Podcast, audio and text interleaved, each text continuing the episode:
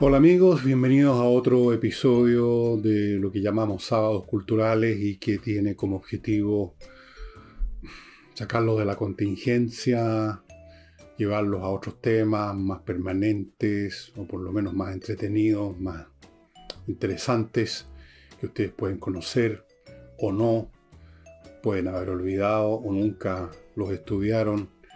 Y no tiene, tiene este programa ninguna ambición académica de ninguna clase, por supuesto, sino que a lo más indicarles que existe tal o cual tema y quizás, cuando mucho, avanzar en el ABC del asunto nada más.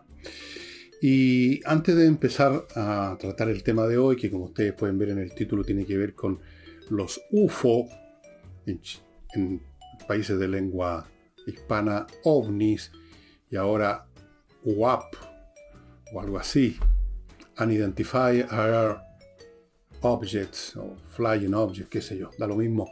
Antes de eso les quiero recordar, estimados amigos, que hoy,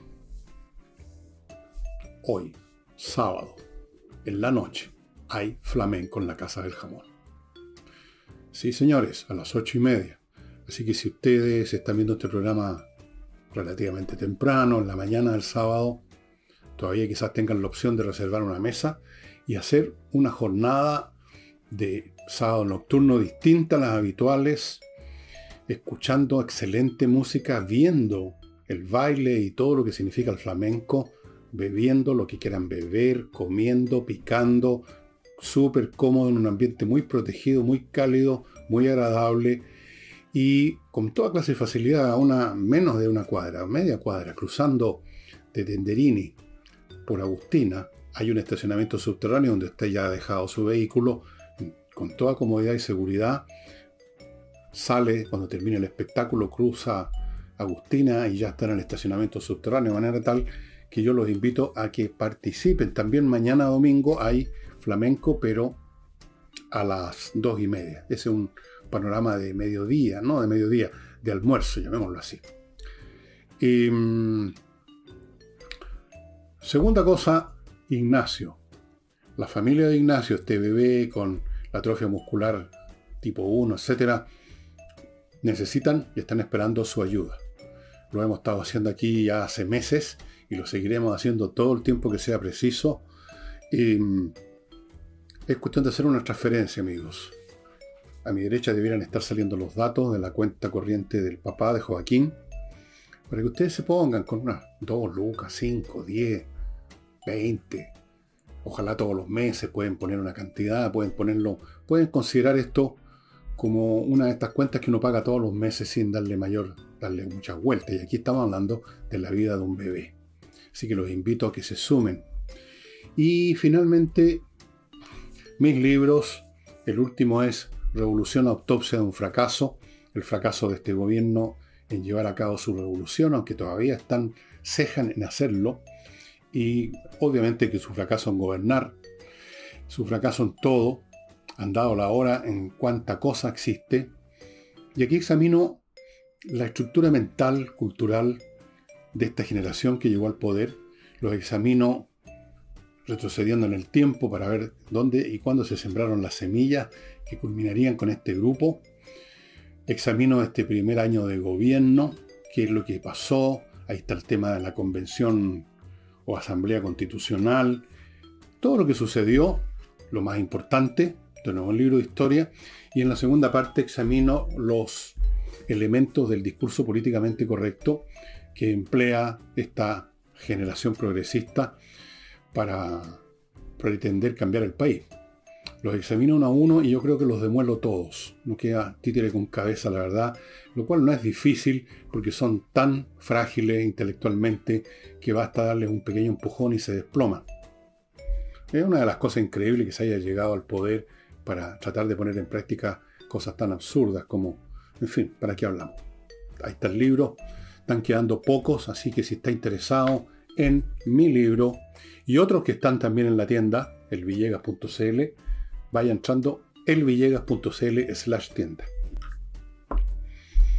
El tema UFO impajaritablemente suscita en una parte de la población chilena y mundial un gesto, un rictus de escepticismo y de burla y de ridículo para quienes, como dicen, creen como si esto fuera un tema de creencia. Eso es así desde hace mucho tiempo, desde el principio, casi desde el principio, y obedece a una política sistemáticamente puesta en vigor para que eso ocurriera, para ridiculizar, para neutralizar, para anular cualquier cosa, por toda clase de motivo. Y eso sucede año tras año a pesar de que con el tiempo se ha ido juntando una tremenda cantidad de evidencias, que es, dicho sea de paso, el concepto que vamos a examinar hoy, hasta donde es posible en este programa, porque con el tema de los UFOs, de los ovnis, o de lo como los llamen ahora, porque les cambian el nombre, pero es la misma cosa, cada vez que se hace una afirmación de que esto es un fenómeno real, entonces emerge gente diciendo dónde está la evidencia. Vamos a examinar eso, pero primero vamos a lo que ha pasado en estas últimas semanas. Hace unos pocos días ocurrió algo que, como muy bien anotó el jueves Nicole Rodríguez, es un evento absolutamente nuevo, imprecedente, eh, que nunca había ocurrido, y es que en una sesión formal de un comité del, del Congreso norteamericano, del Senado, con testigos bajo juramento, se dijeron cosas que para muchos fueron sorprendentes, para los que conocen el tema porque lo han seguido, yo soy uno de ellos que lo ha seguido, me gusta estudiar las cosas antes de pronunciar palabras, no hay ninguna novedad, pero para muchos quizás sí. Los testigos fueron David Gruch, Gruch, que fue un oficial de inteligencia de la Fuerza Aérea Norteamericana, eh, de alto nivel. Don Ryan Graves, la misma cosa, un hombre vinculado a la inteligencia al más alto nivel. Y David Freiburg, que ya jubilado, no hace mucho, un hombre bastante joven, fue piloto de, la, de las Fuerzas Navales Norteamericanas y fue uno de los pilotos que en su avión de combate un F-18 creo, eran dos o tres aviones, filmó, grabó en video unas imágenes que ustedes deben haber visto en el pasado reciente y las pueden haber visto muchas veces, esos objetos que ellos detectan con sus visores, con sus cámaras y que llevan a cabo maniobras absolutamente imposibles para un avión de fabricación humana, porque rompen todas las leyes de la aerodinámica e incluso leyes físicas más básicas como es la ley de la inercia. Es decir, estamos hablando de objetos que están en un punto y se mueven de cero a una gran velocidad a otro punto y luego, sin que actúe aparentemente la inercia, cambian en, en ángulo recto de dirección. Cosas absolutamente imposibles en ningún artefacto fabricado por el ser humano. Estos señores fueron los que estaban de testigos y contaron lo que ustedes pueden ver en, la, en, la, en YouTube. Están ahí la, las sesiones que se la sesión que se realizó y se aportaron antecedentes, algunos ya conocidos y otros que no. Por ejemplo, Gruch dijo que no solamente estos fenómenos han sido grabados, han sido registrados en radar, han sido fotografiados, han sido filmados. Muchas de estas filmaciones no las hemos conocido, solo conocimos hasta el momento esa que se mostró eh, hace, unos, hace unos dos años atrás más o menos, y que se mostró porque se filtró. Y dijo que afuera de esos fenómenos de naves que están haciendo maniobras imposibles, que él sabía, le constaba, que el gobierno norteamericano tenía a su disposición varios artefactos de procedencia no humana e incluso en algunos de ellos con restos biológicos de quienes los habían manejado, conducido. Bueno, estos tres personajes no son los únicos que a lo largo de los años han manifestado cosas más o menos parecidas a esta, pero nunca antes había ocurrido que fueran llevados a una sesión de un comité de gran importancia del Senado y que bajo juramento dijeran todas estas cosas y que se llegaran a una serie de resoluciones que se van a proponer al Congreso para que estas situaciones de encubrimiento masivo del gobierno norteamericano no se, no se puedan producir o que faciliten que aquellos que tienen más información, que tienen otra información, se atrevan, a pesar de las amenazas, a hacer público lo que saben. Porque como muchas de estas personas han explicado, y esto es sabido desde hace tiempo, la gente que está vinculada a ciertas actividades, por ejemplo, gente que está vinculada a las Fuerzas Armadas norteamericanas y que han visto cosas, pilotos, no quieren decir nada porque pueden perder sus carreras. Pilotos comerciales de aerolíneas comerciales, también. Pregúntele usted a algún piloto chileno que conozca y seguro que le va a contar más de una experiencia.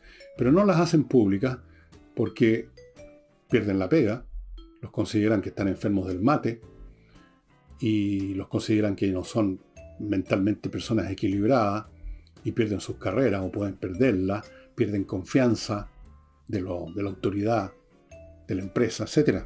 Entonces, una de las disposiciones que está tomando el Congreso norteamericano, una de las proposiciones que van a surgir de esta sesión, es que se generen mecanismos de protección para los que, para los que cuenten esta historia. Pero esto de revelar la existencia de fenómenos absolutamente no humanos por la conducta de los objetos que se ven es cosa antigua, es cosa que ha estado siendo seguida y estudiada hace años. Hay bastantes grupos o sitios en internet, en YouTube, por ejemplo, donde ustedes pueden seguir estas cosas que mucha gente ni siquiera sabe que existen. Me refiero a estos sitios de internet y donde todo el tiempo nos están mostrando testimonios, fotografías, videos eh, de este tipo de fenómenos. Y sin embargo, y a pesar de eso, ¿qué ocurre? Lo que vimos y que comenté hace un, un programa atrás, de que aparecen los científicos formales a los cuales la prensa va inmediatamente a interrogar a ver qué es lo que les parece esto, y los científicos que son muy temerosos de la opinión de sus colegas y que también, como los pilotos de los aviones, temen perder prestigio, temen ser, temen ser ridiculizados, temen que se les considere que están gagadas, en fin. Entonces empiezan siempre a cantar la misma canción que todos la hemos escuchado un millón de veces. ¿Dónde están las evidencias? Muéstrenme evidencias. Y ese es el punto que quiero hacer a propósito de este fenómeno UFO, pero que se puede extender a toda clase de fenómenos o situaciones que vivimos los seres humanos en este mundo. ¿Qué es lo que es una evidencia? Esa evidencia que piden. Y esta es una palabra y un concepto que todo el mundo no lo examina, sino que lo toma como una evidencia, el concepto de evidencia. Evidencia suponen vagamente que es algo que no se puede refutar. Ok. ¿Será así? Es evidencia, algo que no se puede refutar, y en todo caso, ¿qué es eso que no se puede refutar? ¿Cuál es esa evidencia que los científicos y otros, los escépticos, piden a grito? Ante eso uno podría responder, evidencia hay muchísimas, tanto estos videos, estos testimonios, pero ellos siguen insistiendo, no les parece que esa evidencia sea evidencia. Si usted es un testigo y, le dice, y dice que vio tal cosa, cosa simplemente niegan que su testimonio sea una evidencia. Siempre hay muchas maneras de negar la realidad de una evidencia, pero vamos al punto, ya que se insiste tanto en esto, ¿dónde están las evidencias? Que yo creo que hay sobran las evidencias, pero vamos a suponer que no sabemos qué es lo que es una evidencia. En primer lugar, como mínimo, diría yo que no como mínimo, hay tres clases de, llamémoslo, evidencias aquello que es evidente, que es lo que es, como se está diciendo que es. Está la evidencia de la lógica. Le voy a poner un ejemplo muy simple que todos conocemos. Si yo hago el siguiente raciocinio, todos los hombres son mortales. Yo soy un hombre, por lo tanto soy mortal. Eso es absolutamente evidente, está en la naturaleza de la lógica de la proposición y aunque lo negara todo el mundo, sigue siendo verdad. Es de evidencia lógica irrefutable. Usted no puede refutar eso. Luego tenemos la evidencia de la matemática.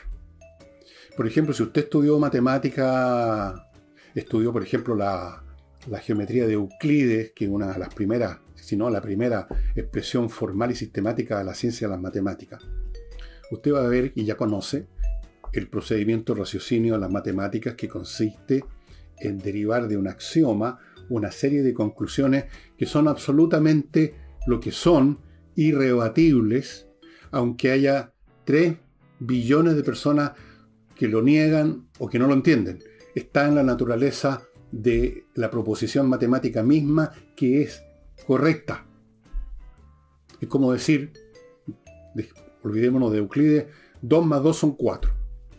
Eso es cierto, matemáticamente es una certeza y necesariamente, lo es, aunque llegue alguien diciendo, no, es que hay, una, hay ciertas ocasiones que 2 más 2 no es 4. No, eso no es verdad. Desde el punto de vista matemático, eso es una certeza. Esas entonces son evidencias lógicas y evidencias matemáticas que se sostienen en sí mismas, en, por así decirlo, su propio cuerpo teórico no pueden ser distintas. Pueden pasar los siglos y los milenios y siempre y siempre 2 más 2 va a ser 4 y siempre todos los, los, hombres somos mortales, son mortales, yo soy hombre, por lo tanto soy mortal, eso va a seguir siendo válido hasta el fin de los tiempos. Pero ahora vamos a esta otra parte, a este tercer campo, que es donde empiezan los problemas, la evidencia empírica. Es decir, ¿qué es lo que es una evidencia para probar que es cierto una proposición que se refiere al mundo de los fenómenos que nos rodean? No ya una proposición matemática que no es ningún fenómeno, una proposición lógica no es ningún fenómeno, es, por así decirlo, la cosa en sí, das Ding an sich, la cosa en sí, no puede usted refutarlo. Pero sí, en el plano de los fenómenos que nos rodean, estamos entrando en un universo completamente distinto. ¿Qué es la evidencia empírica, finalmente? Cuando nos dicen, cuando uno hace una proposición empírica, en este caso, existen objetos que no son de procedencia humana, que se mueven por el agua, por la atmósfera, en el espacio, y que puesto que no son de procedencia humana y tampoco son objetos naturales, ergo son artefactos construidos, diseñados y manejados por inteligencias no humanas. Entonces llega el momento en que le dicen, bueno, ¿cuál es la evidencia empírica? Usted dice que vio, usted dice que escuchó un testimonio, el testimonio de alguien que vio. ¿Cuál es la evidencia empírica? ¿Dónde está la evidencia? Le dicen.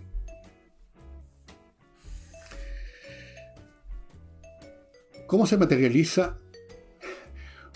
¿En qué consiste una evidencia en ese mundo, que es el mundo de los fenómenos, es decir, de aquello que nos afecta en los sentidos, afecta nuestra vista, nuestro oído, nuestro tacto, nuestro olfato también en algunos casos.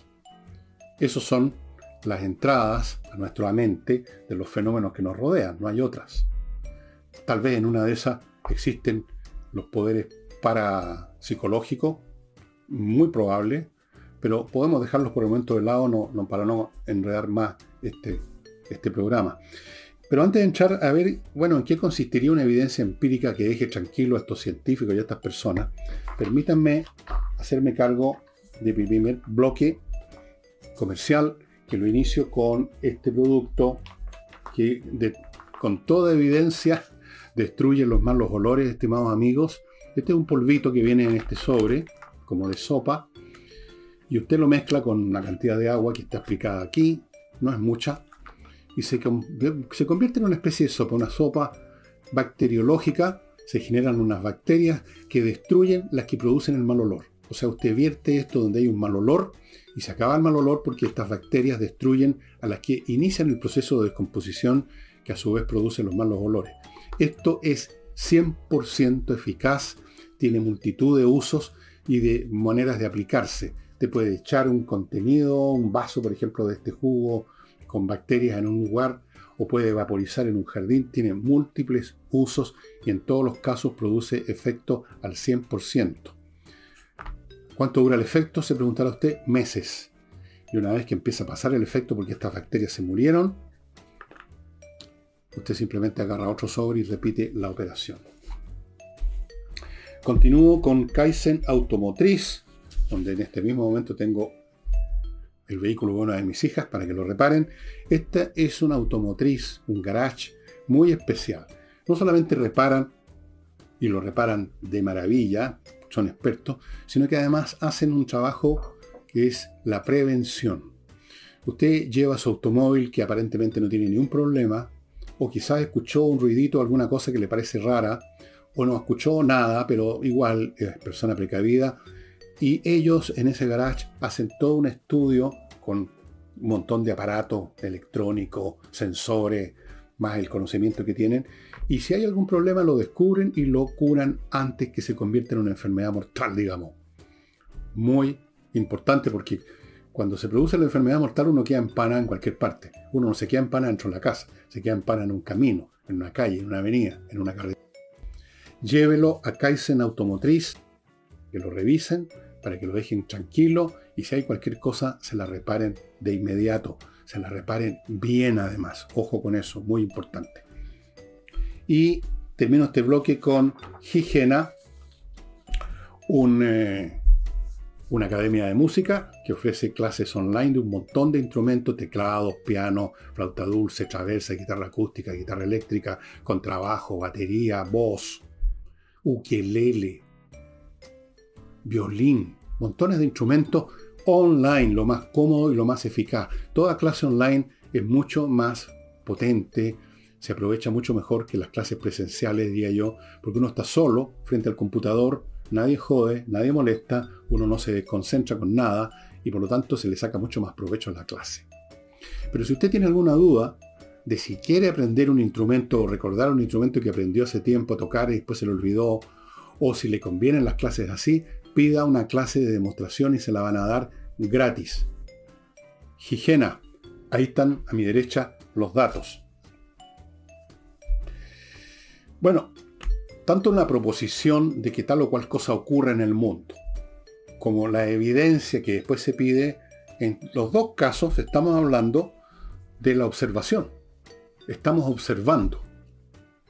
No conocemos el mundo, digamos, por inspiración divina normalmente, sino que a través de nuestros sentidos. Vemos cosas, oímos cosas, las vemos transcurrir en el tiempo, vemos que una pasa primero que la otra, puede ser que sea la causa o no, pero ese es otro tema.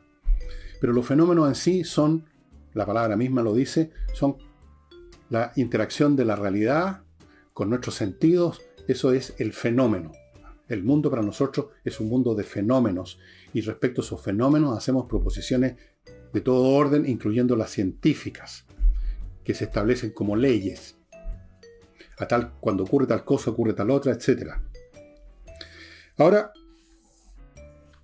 ¿cuál es la evidencia que sostiene una proposición en el mundo de los fenómenos? Es también una observación una observación llevada a cabo bajo ciertas reglas o metodologías.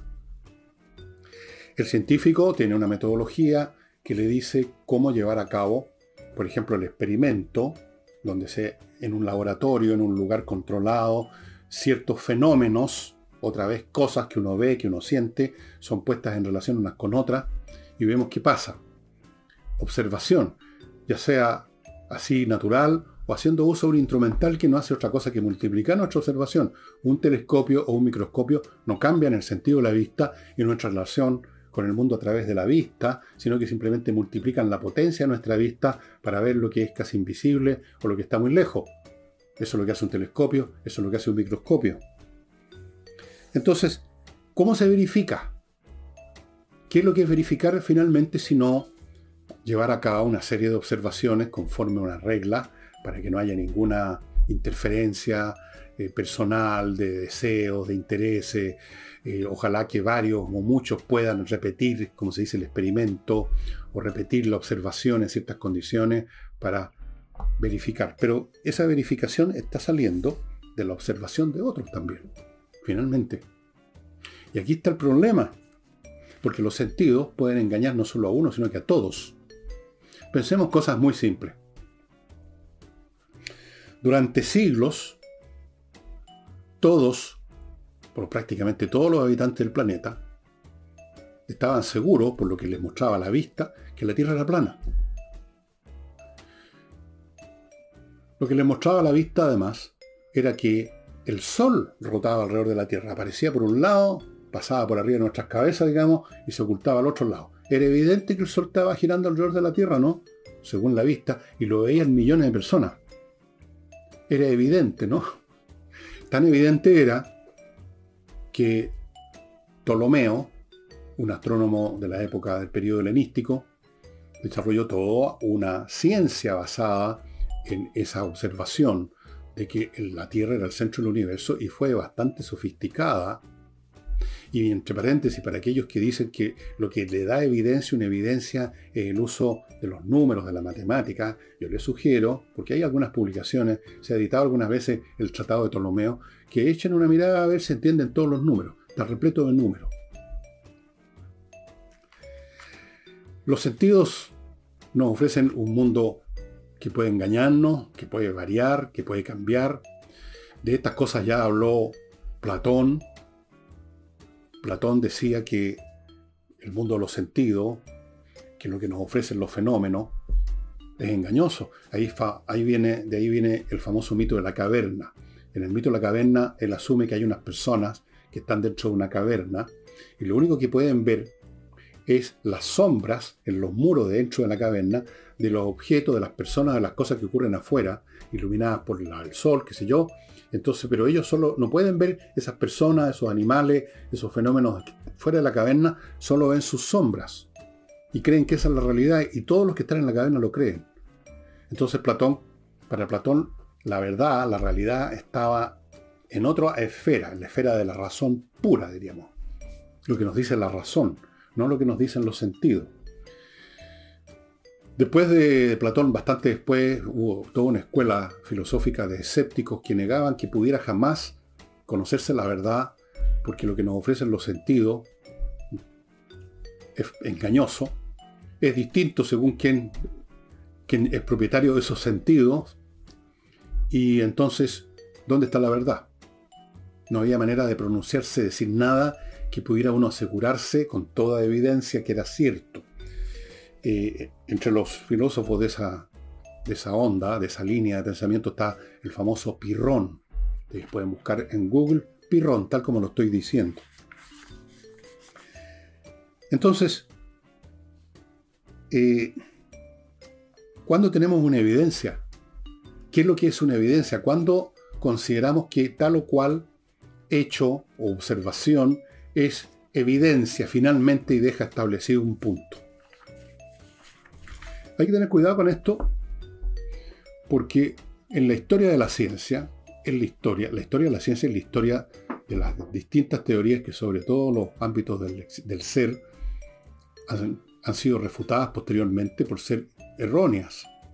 Y cada una de esas teorías refutadas tenía también evidencias. En ese momento habían evidencias que el Sol rotaba alrededor de la, giraba alrededor de la Tierra. Habían evidencias que la Tierra era plana.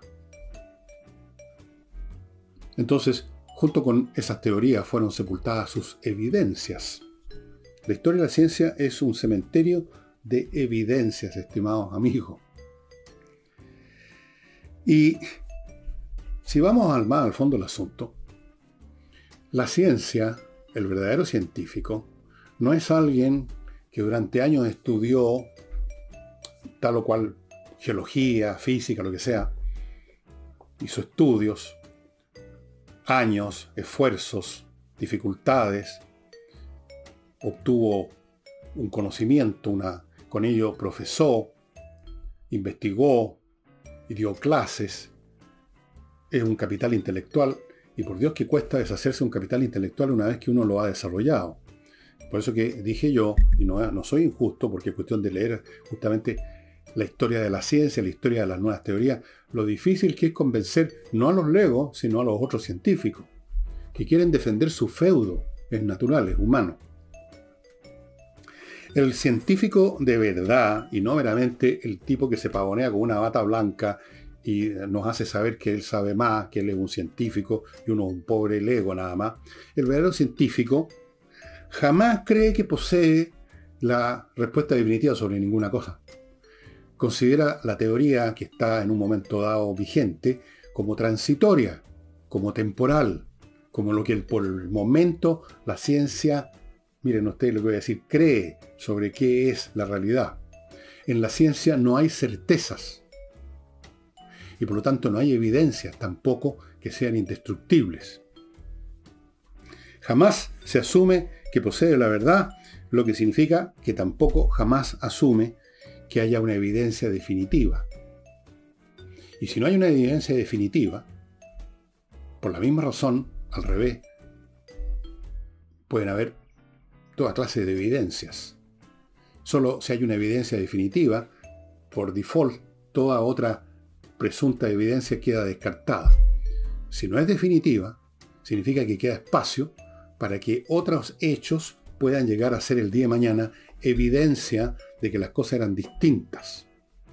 Y yo, si tuviera más tiempo, podría entrar a detalle en la historia de la ciencia más moderna, poniendo los ejemplos exactamente de eso.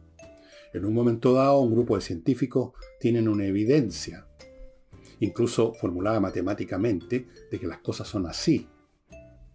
Y luego llega un aguafiestas y le dice que en realidad esa evidencia que ellos creían era evidencia de una cosa completamente distinta. El tema, por ejemplo, en física, sobre la naturaleza del tiempo y del espacio, tal como la planteó, por ejemplo, en su momento Isaac Newton, que fue un enorme salto hacia adelante en comparación con el pasado. Cómo eso cambió completamente con Einstein, y luego cómo han cambiado las cosas en la física con la teoría cuántica y otras versiones, variantes, donde ya las cosas se hacen bastante más flexibles y complicadas y menos rotundas de cómo era la física en el pasado. Si ustedes van retrocediendo en la máquina del tiempo, a ver qué pensaban los físicos en el año, por ejemplo, 1850, se van a encontrar con que era una ciencia mucho más segura de sí misma y absolutamente convencida que había llegado, por así decirlo, al fin de los tiempos. Y esto se ve no solo en la ciencia, la ciencia físico-matemática, sino que en toda clase de actividades intelectuales en que se pretende decir qué es, cómo es la realidad y qué es lo que va a ocurrir. En algún programa yo puse, he puesto el ejemplo de este señor que escribió un libro un año antes de la Primera Guerra Mundial demostrando que no podía haber una guerra. Y lo hizo con toda clase de datos que eran evidencias. Para él, esos datos numéricos del grado de reconexión comercial entre los países potencialmente beligerante, así imposible una guerra. Habían demostraciones, habían argumentos, y la realidad demostró que estaba todo equivocado. Un año antes, o dos, que los hermanos Wright llevaran a cabo el primer vuelo con una máquina más pesada que el aire, en 1905, si no me equivoco. Un señor un científico escribió un libro repleto de fórmulas y ecuaciones para demostrar que era imposible el vuelo de un artefacto más pesado que el aire. Cosa bien curiosa porque podía haber visto que los pájaros que son más pesados que el aire vuelan, pero él escribió un tratado y para él lo que dijo, las pruebas que dio eran evidencias. Entonces, ¿cuáles son las evidencias? ¿Dónde están las evidencias? de cualquier cosa. No hay evidencias, parece. ¿Qué es lo que es una evidencia en la práctica? Vamos a ver eso una vez que yo les cuente, amigos, de dos cositas más. Climo, la empresa chilena que instala la mejor climatización, eso es una evidencia absoluta. Yo lo he comprobado y muchos lo han comprobado. Hay cosas que, bueno, pero ya vamos a llegar a eso. La mejor climatización con una promoción ahora que consiste en que por cada artefacto que usted instale, a los seis meses usted obtiene una mantención gratuita. Seis meses porque antes es absolutamente innecesario. Absolutamente innecesario. Incluso después de los seis meses es innecesario. Lo he probado personalmente. No se pierda esta oportunidad y no olvide lo que se viene. Y de esto tenemos una evidencia de lo que está pasando en el hemisferio norte con un verano que está produciendo estragos como nunca antes se habían visto por el calentamiento global. Ese es otro tema de discusión de origen humano o de lo que está ocurriendo últimamente. Vean, ustedes estudien esto en, internet, van a encontrar sitios donde se estudia el tema del Sol, qué es lo que está pasando en este momento con el Sol. Es un poco, un poco aterrador, pero tiene una actividad que no se había esperado, que no se había previsto.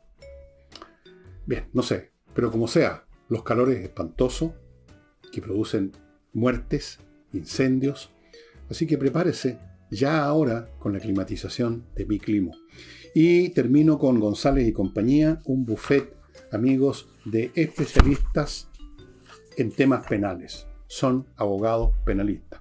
Si usted está involucrado de una manera o de otra en un tema penal, en un tema contemplado en el, en el Código Penal, que es súper lo más grave, entonces más le vale ponerse en manos de especialistas, de abogados penalistas, no cualquier abogado, penalistas y que además son penalistas conocidos en la plaza por su eficacia y han estado en casos súper morrocotudos que han salido en la televisión y han salido victoriosos, son súper buenos.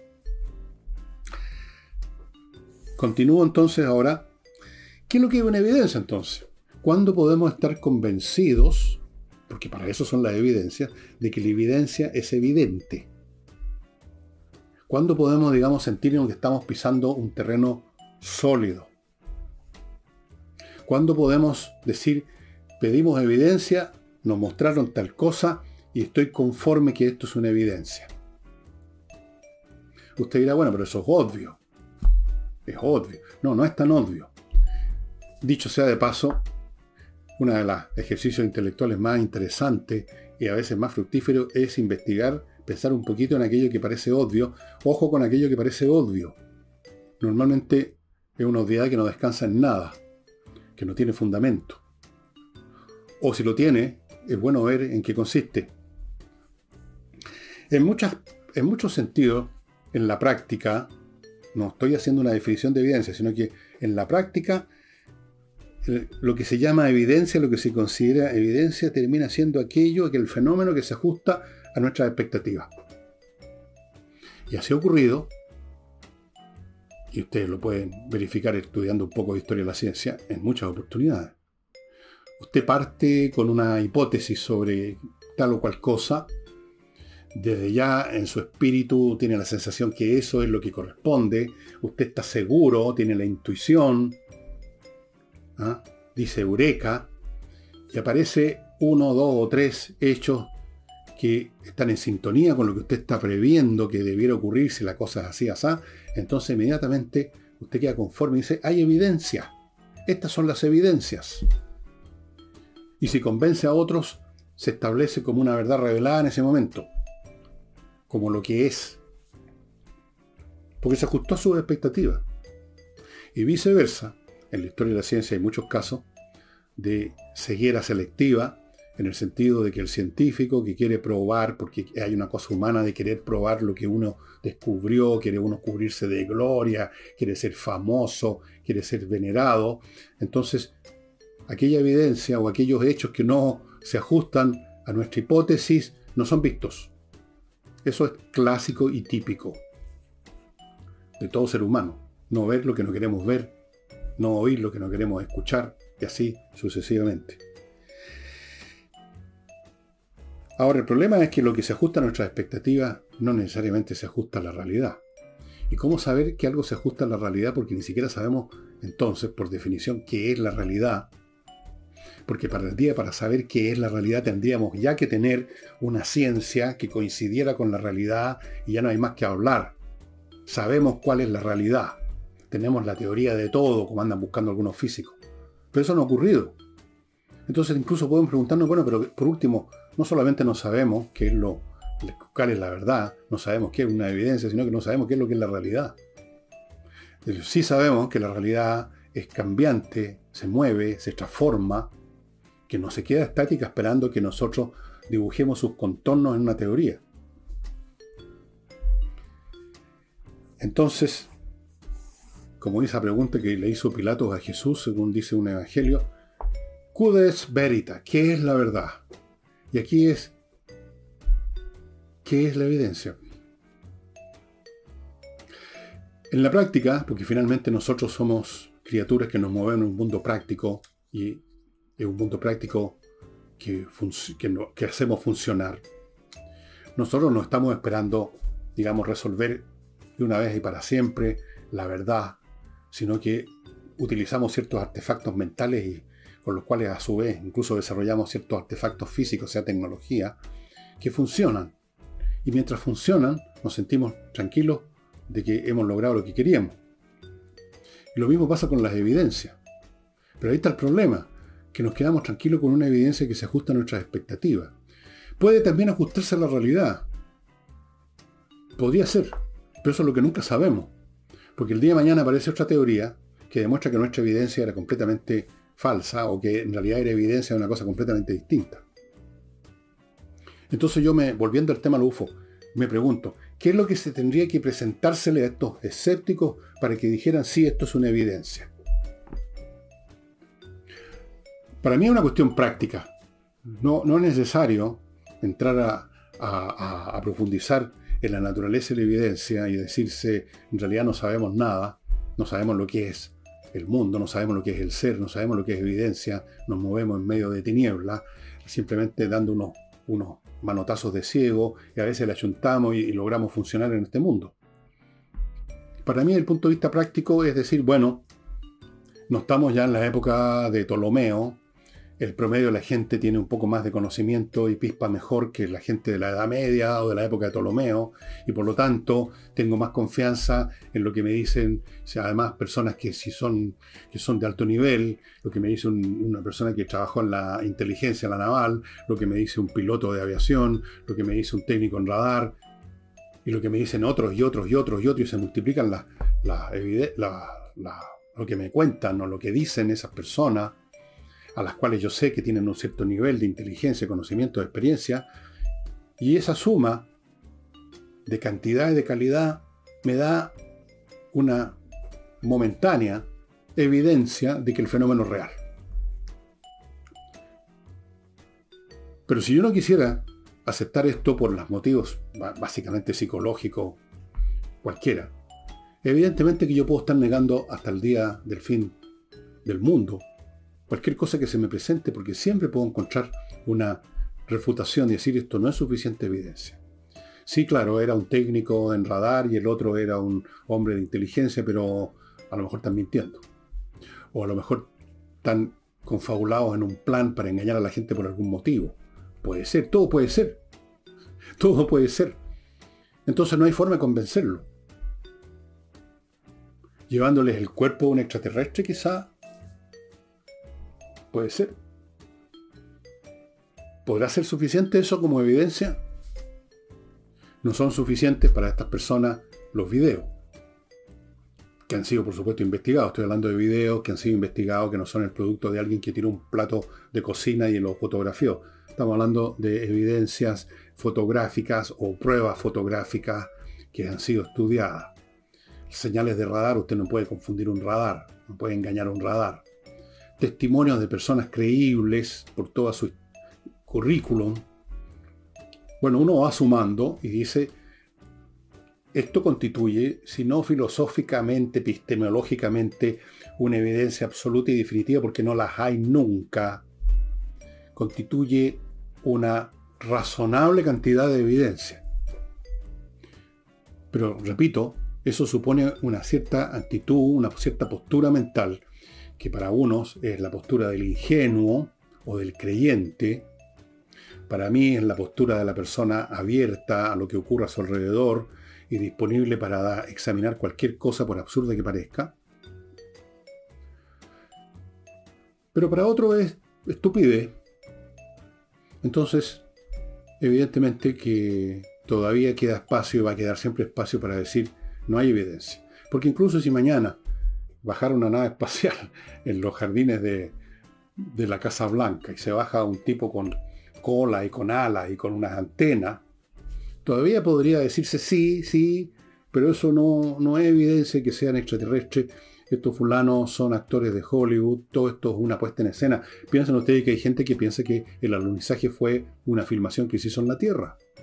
O pueden decir, no son alienígenas, son, a ver, ¿qué otra cosa? Cualquier otra cosa. La cuestión es negar la posibilidad de que sea una civilización extraterrestre. Son humanos del futuro que vinieron. Eh, eso no es un platillo volador, es una máquina del tiempo. Así es que cuando le digan a usted, ¿y dónde está la evidencia? Pregúntele a usted, sí, pero ¿qué es para usted la evidencia? ¿Quién lo va a dejar satisfecho como evidencia? Defíname exactamente lo que usted considera evidencia. ¿Es algo que vio usted con sus ojos? Bueno, eso perdonen, pero eso podría ser un engaño. ¿Es algo que le contaron? Perdonen, eso podría ser un cuento. ¿Qué es entonces? Que le aclaren lo cuál es el concepto de evidencia y después seguimos hablando. bueno amigos, ustedes tendrán claro que yo considero que hay una suficiencia de evidencia práctica, hay una acumulación razonable de evidencia de que demuestra que estamos siendo hace rato eh, examinados, visitados o lo que sea por inteligencia extraterrestre. Y si a usted eso a priori le suena ridículo, entonces we have a problem, porque significa que usted está asumiendo una postura emocional, la postura emocional del negador, porque la postura emocional del creyente sí porque sí, no es distinta a la postura emocional del, negador así porque sí. Porque curiosamente, si usted conversa esto con personas que dicen de antemano con una sonrisita escéptica, no, no creo en esa lecera, y usted les pregunta, a ver qué sitios, qué evidencias, qué video, qué cosas ha estudiado respecto a este tema, no saben nada. O sea, no tienen evidencia de ninguna cosa, no han estudiado, no saben nada, creen que el tipo que habla de los UFO es alguien que cree en los hombrecitos verdes. Y con eso sienten que están por encima de usted, que usted es un idiota, que se, que se traga cualquier cuento y ellos son los inteligentes. Pero esos inteligentes no han estudiado el asunto ni un minuto. Uno puede aceptar un negador que dice, sí, yo he estudiado todas estas cuestiones y aquí están las cosas que he estudiado y esta es la explicación para esto y esta es la explicación para lo demás allá. Ahí estamos frente a una persona razonable y uno puede entrar a discutir con él y ver, digamos, cuál es el grado de razón que tiene o no tiene. Pero con estos escépticos a priori, que inmediatamente sacan la famosa sonrisita, no se puede, porque son personas que no están usando la razón, por lo menos para, para este tema. Pero como les digo, aquí lo interesante es el tema de la evidencia. Porque en última instancia, parece ser que los seres humanos, como lo demuestra incluso la historia de la ciencia, nos movemos sin esa famosa teoría del todo, que quizás nunca va a existir, porque cuando tengamos la teoría del todo, este todo que es hoy va a ser un todo distinto quizás pasado mañana, porque el universo, el cosmos, el ser se está transformando en una criatura viva, en cierto sentido. Esa es otra de las creencias mías. No es una serie de objetos inertes como bolas de billar que están en una mesa esperando que alguien las empuje.